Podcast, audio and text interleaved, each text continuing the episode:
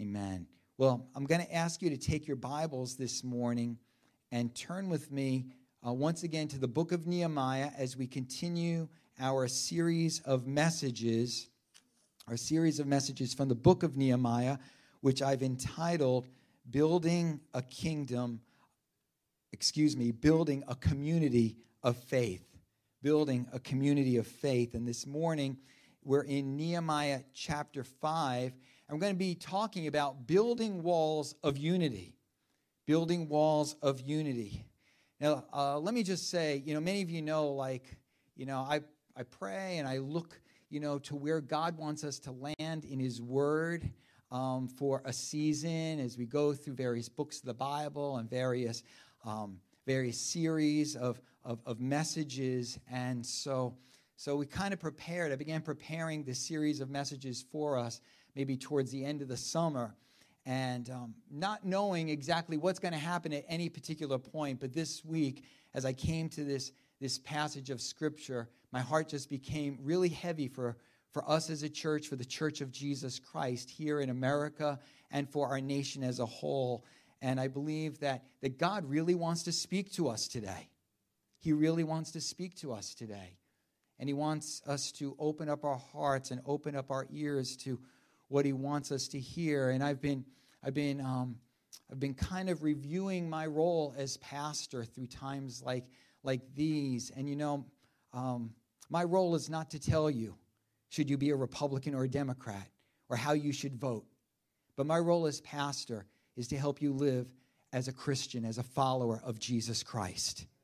And that we would apply the principles of God's word to our own lives and, um, and so I, I, I do pray that we would open up our hearts to what God wants to say to us today. And, you know, I've preached messages on unity before, and I've seen the churches that have said, yes, amen, but they haven't lived it out. But they haven't lived it out. Because it's easy for us today to say yes and amen, but it's another thing for us to begin to live out God's word for us as his people. And so, again, would you open up your hearts to what God wants to say to us? Come on, let's pray. And so, Father, we do. We come to you today. We come humbly before you. Lord, we come to you today as your people in the midst of pandemics, the midst of racial strife, the midst of, of the divisions we find in our nation. But we come to you humbly today and ask you to help us as your people, to speak to us, to help us to live as you would have us to live, to empower us by your Holy Spirit. And Lord, we do pray for our nation today. We pray, God, that you would speak peace over our land. Lord, we pray for our president elect, uh, Joe Biden. We're praying for him and his cabinet, God, that you would, you, you would just do in their lives what needs to be done for the good of your people and especially for the sake of the gospel. And Lord, that you would be, be very real and very present among your people. And we thank you, God. Um, just, just use this time to speak to us today. And we thank you. We thank you. We love you. And in Jesus' name we pray. Amen. Amen. And so we've seen that the focal point of the book of Nehemiah is the rebuilding of the walls of Jerusalem. And we said that the building of these walls can represent for us the building of a community of faith that will bring blessing to its people, blessing to the world, and ultimately glory to God. And last week we saw how it, how it was that as we build, there will be enemies, an enemy, who will try to stop the work and thus, we must be diligent, working with all our hearts. We must be on our guard. We must remain confident in the presence and the power of God to help us as His people.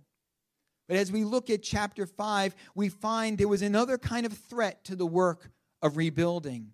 And this time, it was not an enemy that would attack from the outside, but an enemy that would attack from within.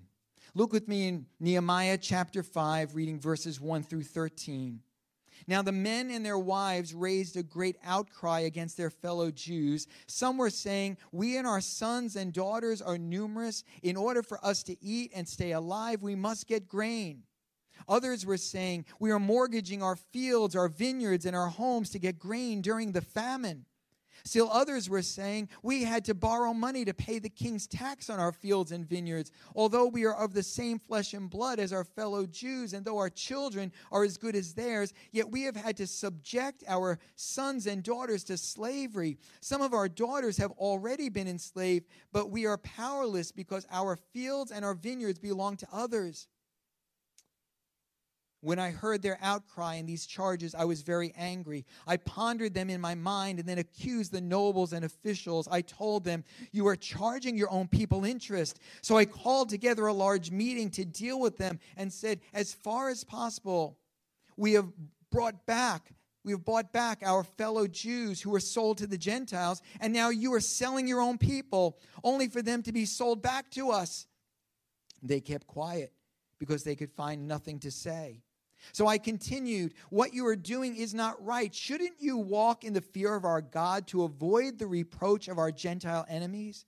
I and my brothers and my men are also lending the people money and grain, but let us stop charging interest. Give back to them immediately their fields, vineyards, olive groves, and houses, and all the interest you ch- you're charging them 1% of the money, grain, new wine, and, and olive oil. We will give it back, they said, and we will not demand anything more from them. We will do as you say.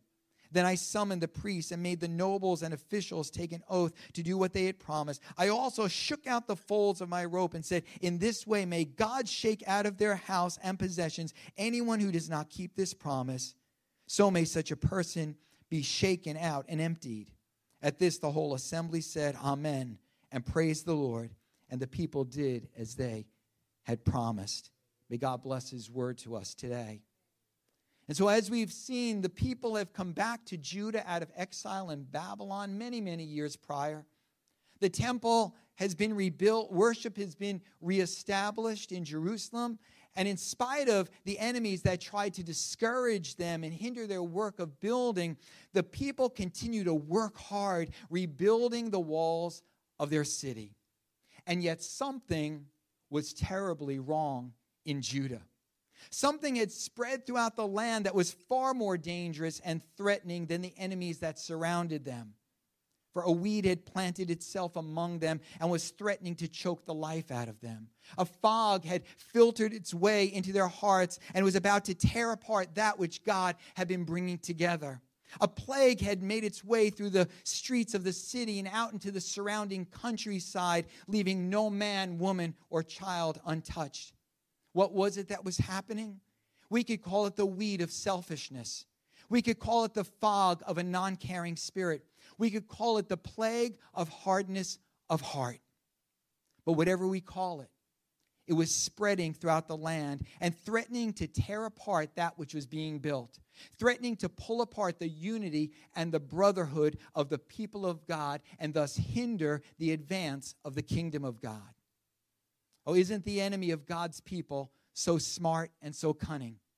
For when he sees how firm we stand against the attacks that come from around us, when he realizes that we will not give into discouragement and fear, when he begins to understand that we will stand firm in our faith and continue the work of building, he seeks a new strategy.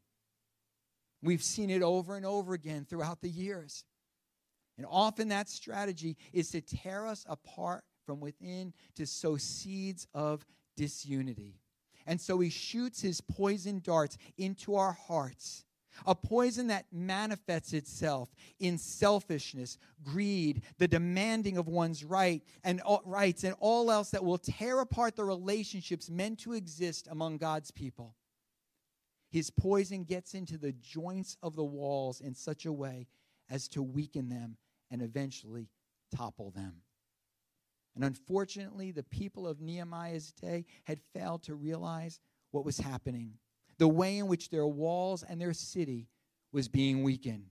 And so we read of how it was the poor among them were being forced into mortgaging their homes and properties, to borrow money at high interest rates, and to even sell off their children into slavery. And this was all at the hands of their fellow Jews. These who had come back to Judah with great hopes and dreams were being forced into abject poverty from which they would probably never recover. And again, it was all at the hands of their brothers. Well, Nehemiah, when he hears the outcry of the people, he cannot just sit silently by. For Nehemiah knows that what, what, what is taking place, it's not right. It's a threat to the existence of God's people. And ultimately, it will bring reproach upon God himself. And so he confronts the wrong, gives instructions to correct it.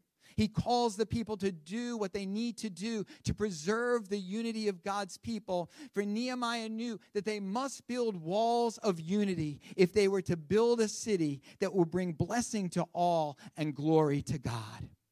Listen, Jesus said, Every kingdom divided against itself will be ruined and every city or household divided against itself will not stand. You see, Jesus knew the importance of unity. Oh, you remember Jesus' final prayer for his church, his prayer for us even today, that all of them may be one. Father, just as you are in me and I am in you. It was a prayer for unity. The Apostle Paul instructs the church to make every effort to keep the unity of the Spirit through the bond of peace. Or when it comes to this work of building a spiritual community of faith, you see, we are called to build walls of unity. For we need to realize that no matter how great a worship service we may have, no matter how, how nice a building we might build, no matter how wonderful our programs might be, if we are not united as the people of God in our purpose and in our vision, and most of all in our love for Jesus Christ and our love for one another, that we will end up with a very, very weak wall, thus, a very weak city, a very weak community of faith. And so, how will such a wall be built? Well, let's learn some lessons from Nehemiah chapter 5. The first thing we see is that unity is built upon focus and purpose. Unity is built upon focus and purpose. It seems to me that as long as the people were focused on the task that was before them, that is the rebuilding of the wall, they were united. But once they began to focus on themselves, their own well being, on how they could get more for themselves, disunity had opportunity. While doing the work of building, they were one in heart, in mind, in purpose. When they allowed themselves to become distracted from the work, well, that's when discord came. You know, unity always requires a shared purpose, a shared focus, does it not? Oh, I think of those first disciples coming from so many different backgrounds fishermen, a zealot, tax collectors, and so forth. They were anything but a homogenous group of men. But as they gave themselves to following Jesus and became focused on their love for him and the call that he had placed upon their lives, they became a united group of men who eventually would turn their world upside down. Oh, the same was true for the early church. Men and women, Jew and Gentile, slaves and freemen, people from every social class became one in heart and mind as they kept their focus on Jesus, their Savior, and rallied around his call upon their lives. Listen, we need to understand that a community of faith like ours is going to be made up of people from all different walks of life. And thankfully, we are, we are are very diverse. For the kingdom of God is made up of a great diversity of people. But we can become we can become either divided by our differences or we can live as a united people as we focus on our love for Christ and the call he's placed upon our lives. You know, I read a headline this past week from, from Christianity Today. The headline was this At purple churches, pastors struggle with polarized congregations. You know what a purple church is? Right? Where you've got blue people and red people all together in one congregation, Republicans and Democrats. But it said at purple churches. Now, the article said this that there are a lot of churches across the nation. If you're not a Republican, you're not welcome. If you're not a Democrat, you're not welcome. And you kind of think, well, that's kind of easy. Okay, I'm a Democrat, I go to that church. I'm a Republican, I go to that church, right? But what happens in a purple church? But here's the thing because of the environment we're in today, and because the church, Christians in the church, have taken on the attitudes of the world, pastors struggle to keep their congregations united. See, the call today is for us to first of all stay focused on Christ, our love for Him and the purposes for which He has called us. Walls of unity are built upon focus and purpose. And our focus is not on this world. It's not on the politics of our. That's not our. We may be involved here and there, but our focus is not on those things. Our focus is on Jesus, and our purpose is fulfilling His call to love one another and to bring the gospel to the world. Unity is built upon focus and purpose. But secondly, we can learn that unity flows out of empathy and compassion. It flows out of empathy and compassion. That is, understanding what other people are feeling, what other people are experiencing, and the whys of other people's lives. Andy Stanley recently said in a, in a great message, he said, Listen, if you're saying, saying, Well, I don't understand why those people or how those people could vote that way or how those people, you're admitting something you don't understand because you haven't talked to them. You haven't gotten involved in their world. You haven't, haven't developed empathy for their place in life. You see, the rich people of Judah exhibited a gross lack of empathy and compassion. For instead of stepping up to the plate to help meet the needs of their less fortunate brothers, they sought ways to prosper themselves. They took advantage of the situation for their own gain. They were probably saying things like, well, you know what? If they had just been better stewards of their money, of their land, of their vineyards, they wouldn't have been in that place. That's a lack of empathy. And so they made the poor mortgage their farms to them. They lent money to them at high interest rates, rates that would probably keep the people in debt to them for years to come. And when they couldn't pay, they began to take their children as slaves, even selling them off to Gentiles. You see, the rich of Judah had become loan sharks, taking advantage of the situation of the poor, pulling them further and further into a place of, dis- of dependency, despondency, and poverty, sending them into great depth. For they, for, for they had no empathy for their fellow Jews, they had no compassion for them. No wonder Nehemiah was so angry. Oh, how different these people were from the believers that we read about in the early church in Jerusalem. We read in Acts 2, verses 44 and 45, that all the believers were together, had everything in common, selling their possessions and goods they gave to anyone as he had need.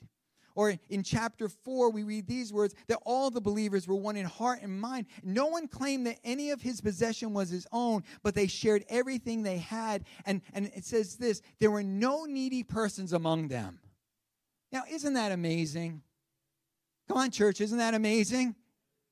There were no needy people among them. Why? Because they took what they had. They had empathy for each other, compassion. They shared with each other. You see, the early church took seriously the call of God to love one's neighbor as oneself, to feel for those in need, to demonstrate compassion towards those who, who are in need, and thus to maintain the unity of the body of Christ. And I'm just reminded today that if we are to build a community of faith that really knows what it means to live in unity, we must ask Lord to help us feel what others are feeling. That's empathy, to understand the other's perspective, to allow our hearts to be filled with compassion towards one another, always willing to reach out to meet the needs of those around us, never taking advantage of those in need. For unity flows out of hearts of empathy and compassion. And thirdly, we look we learned this morning that unity refuses to exercise one's rights. Unity refuses to exercise one's rights. That's a tough one for us, is it not? You see, the wealthy of, of Judah, they had the right to do what they did. That is, not everything they did was illegal. They had the right to think that if they should lend money to someone in need, that they should receive that money back or else take over that person's property and possessions. It was their right, but you see, but but by exercising their rights, well, exercising their rights, it was not right. Does that make sense? Exercising their rights was not right. For the exercising of their rights was destroying the unity of God's people by making a few rich at the expense of their brothers who were in need. We find just the opposite happen in Nehemiah's own life. If, if, if you go on to read there, Nehemiah chapter 5. And, and, and I, I don't have time to read the whole rest of the chapter, but verse 15 says this But the earlier governors, those preceding me, placed a heavy burden on the people and took 40 shekels of silver from them in addition to food and wine. Their assistants also lorded it over the people. But out of reverence for God, I did not act like that. Instead, I devoted myself to the work on this wall. All my men were assembled for the work. We did not acquire any land. And at the end of verse 18, we read these words In spite of all this, I never demanded the food allotted to the governor because the demands were heavy on these people. Listen, Nehemiah had the right, as the governor of Judah, the leader of his people, to expect that they would provide for his needs. He had the right under Persian law to tax the people whatever he felt was necessary to maintain his own lifestyle. He had the right to own land and be fed at the expense of the people, to receive the governor's allotment and so forth, but he did not. He did not demand his rights. Because Nehemiah knew that the building of a community of faith meant building walls of unity, Nehemiah did not exercise his rights. Listen, today, you know as well as I do, there's a lot of talk about rights. Everyone wants to assert their rights, even at the expense of what is good for others, or even at the expense of society and our nation as a whole.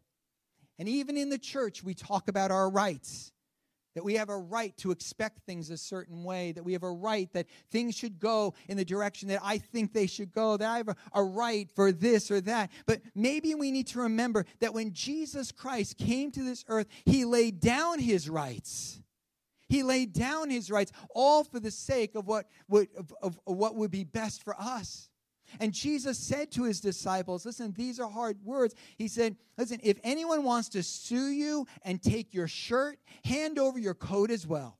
If anyone forces you to go one mile, well, go two miles with them. Give to the one who asks you, and do not turn away from the one who wants to borrow from you. In other words, Jesus saying, Listen, if you want to follow me, you need to give up your rights. For ultimately, if we are to build walls of unity and a true community of faith, we will have to learn, church, to put aside our rights for the sake of what is best for others. The building of a community of faith is not about our rights, what we want, what we think we deserve, the way we think it should go. Oh, because we've been in the church for so many years, or because I'm the new person on the block, this is what should happen. No, it's about doing what is right before God and what is right for others. And to build walls of unity means going beyond expressing one's li- rights and instead doing that which expresses love love for Christ, love for one another, doing that which best leads to unity. And finally, this morning, we learn this that unity seeks out ways to serve others. And Nehemiah sets a great example of what servanthood or even servant leadership is all about. For notice that Nehemiah's concern was not first of all for himself, but for his people.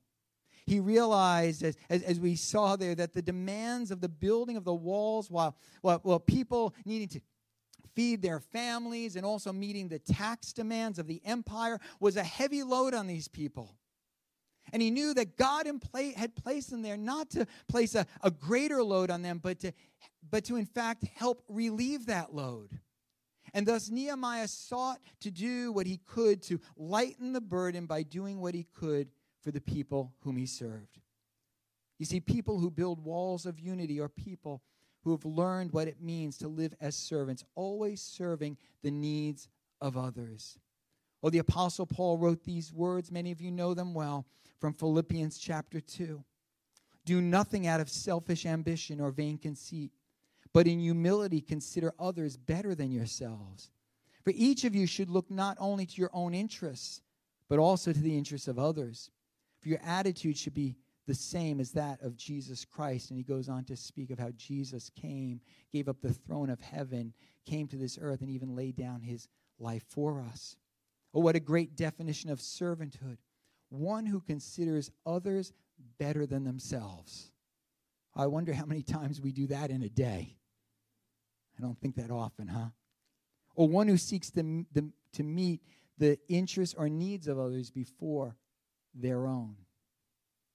You see, this is what we in the church are called to strive for and to seek to achieve. We're called to serve. We're called to be servants. We're called to put others before ourselves. That's how we build walls of unity. We all know that we live in an extremely divided world and nation. We see anything but unity around us. Our nation is divided. We've seen it so much this week. We continue to see it. But our nation is divided by politics, by race, by economics, by philosophies, and so forth. And throughout this political season, again, even this week, that disunity has been highlighted to the max. And you know, we have taken on right? We've taken on our political leanings as our identity. I heard so, a, a, commentary being spoken as, as to how things are different today than they were even a few years ago politically, and, and the divisions that we have in our nation. And, and the commentator was saying this that that people today, they're not just a Republican or a Democrat or whatever, but they've taken it on as their identity. And that's what, that's what determines how they live and the way they think and the way they move and so forth. And it's created great schisms, and that's the world. But let me tell you what, I think we have Christians who have taken on their political leanings as their identities instead of, first of all, being identified as a follower of Jesus Christ. It's no wonder we have the kind of divisions we have in purple churches or in the church world as a whole. Listen, church, we ought never forget that from the beginning, the strategy of the enemy has been to divide us. Go back to the garden. You see the division he sowed. And he, he, he, he's, worked through the centuries to divide us male versus female, black versus white, rich versus poor, Republican versus Democrat, and so forth. And he is yet working, he's yet working to divide us as a nation as families, because how many of us know it's all crept into our families, it's crept into our homes. He's yet working to divide us as churches.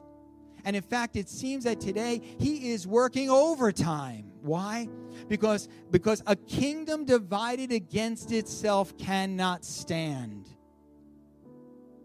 And here's what I find so sad, church that so many Christians today we have fed into and continue to feed into the disunity that the enemy seeks to sow among us. Through our rhetoric, through our social posts, by the way we speak about the other side, Christians here in America are being used to divide us as a nation. They're being used to divide our families. They're being used to divide our churches.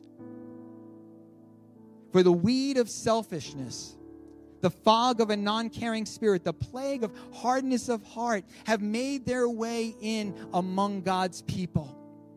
The enemy has shot his poison arrows of greed and rights and selfishness, and my way of thinking is the right way of thinking. And, and it's, it's, it's our job to get everyone to come to our side and to think our way. We have failed to be aware of the damage that the enemy is doing. And we seem to have forgotten, and these words have just been like, man, they've been in my heart and mind all week. Jesus' words. Come on, church, we got to take hold of them. Blessed are the peacemakers, for they will be called children of God. Blessed are not those who feed into rhetoric and division, but blessed are the peacemakers, for they will be called children of God.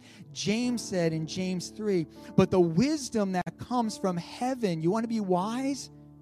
Here's what wisdom looks like if it comes from heaven it's first of all pure, then peace loving, considerate, submissive, full of mercy and good fruit, impartial and sincere. Peacemakers who sow in peace reap a harvest of righteousness. Do we want a harvest of righteousness, church? But the psalmist wrote in Psalm 133 how good and pleasant it is when brothers, when God's people live together in unity. And he ends the psalm saying, For there the Lord bestows his blessing, even life evermore. you know what? I have to think that we here in America, we are losing God's blessing because of the disunity and the strife. But not only there, the church, the church is losing God's blessing because we've allowed disunity and strife, division to come among us. Church, that ought not be. We want the blessing of God, don't we? Come on, do we want the blessing of God? how good and pleasant it is when God's people live together in unity, when black and white and rich and poor and, and educated, and non educated, and Republicans and Democrats all in a purple church can live together in unity. Again, Jesus prayed. His prayer was that they may be brought to complete unity where he says, Then the world will know that you sent me and have loved them even as you've loved me. In other words, church, the world is looking, they're watching, they're listening to our words, they're reading our posts. They're looking to see if this Jesus thing and all this talk about love and unity and the power of the gospel is for real. And I'm afraid to say that a lot of us have become distracted from our focus and our real purpose. We spend more time talking about our candidate and our political views and our social anger than we do talking about Jesus and the grace of God and the salvation that He offers to us. We've allowed ourselves to become distracted and thus divided, even in the church, because we focused on the wrong things. And we have a choice today Listen, as we move through this next week and through these months, and listen, listen, I know a lot of people thought the day after the after the, the election, the pandemic was going away. It's probably not going away all that quick. We've all got our our opinions on what needs to be done or shouldn't be done, and we've got our opinions on the social matters of our day and the policies and politics. But listen, we as God's people, we have a choice today. We can either add to the divisions of our world or we can sow seeds of unity. We can allow the poison of the enemy's darts to take over our hearts and minds, or we can stay focused on Jesus Christ, our Savior, and the purposes for which He's called us that is to preach the gospel and to serve the needs of humanity.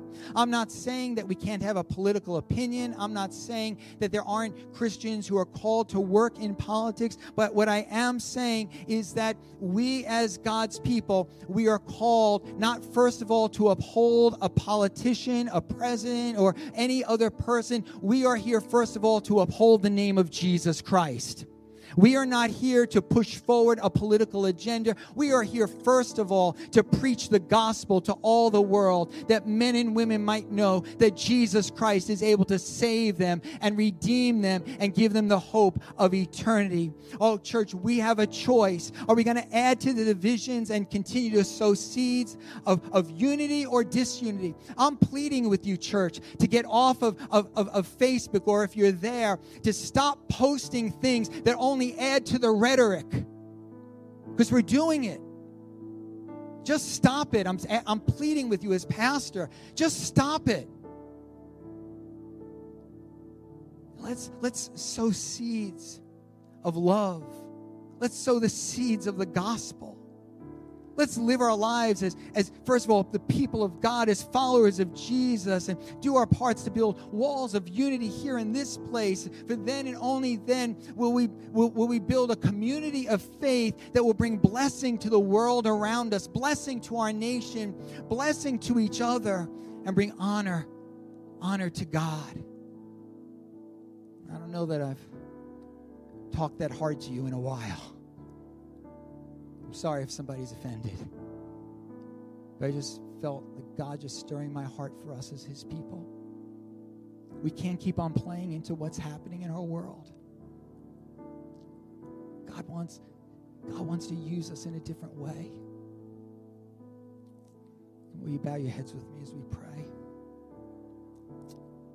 And as, as, as we just begin to pray, let me just read these words for you from Acts 4 says all the believers were one in heart and mind. No one claimed that any of their possessions was their own, but they shared everything they had.